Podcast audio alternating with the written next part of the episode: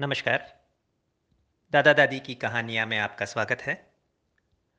आज की कहानी एक स्विमिंग के क्लास के पहले दिन इंस्ट्रक्टर ने सारे बच्चों को इकट्ठा किया और कहा कि आप किनारे खड़े कितने भी घंटे जो स्विमिंग कर रहे हैं उनको देखते जाएं, आपको स्विमिंग आने वाला नहीं है। अगर आपको स्विमिंग सीखना है तो आपको पानी में उतरना ही पड़ेगा।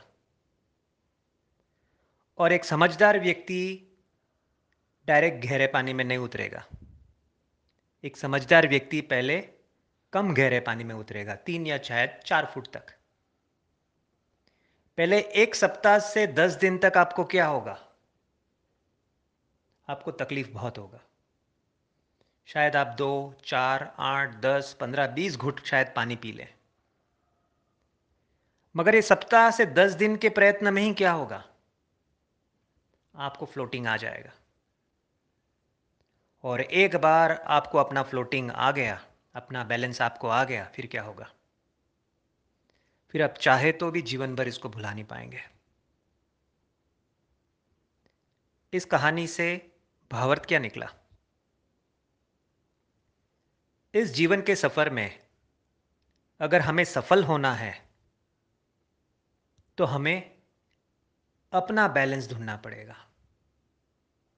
कैसे मैं अपने आप को मैनेज करूं या मैं कैसे दूसरों को मैनेज करूं, खुद को कैसे मैनेज करूं और दूसरों को कैसे मैनेज करूं, ये हर एक व्यक्ति का अपना बैलेंस है। और इस बैलेंस को पाने के लिए क्या करना पड़ेगा? प्रयत्न तो करना ही पड़ेगा। प्रयत्न में 2 प्रकार के परिणाम आ सकते हैं, शायद इच्छित परिणाम मिला या निष्फलता भी मिला, मगर बार बार प्रयत्न से ही आप अपना बैलेंस पा सकते हैं। और एक बार बैलेंस आ गया फिर चाहे तो भी उसको नहीं भूल पाएंगे। अगर ये कहानी आपको अच्छी लगी है तो थम्स अप दीजिए और ज़्यादा से ज़्यादा व्यक्तियों को इसको फॉरवर्ड कीजिए। नमस्कार।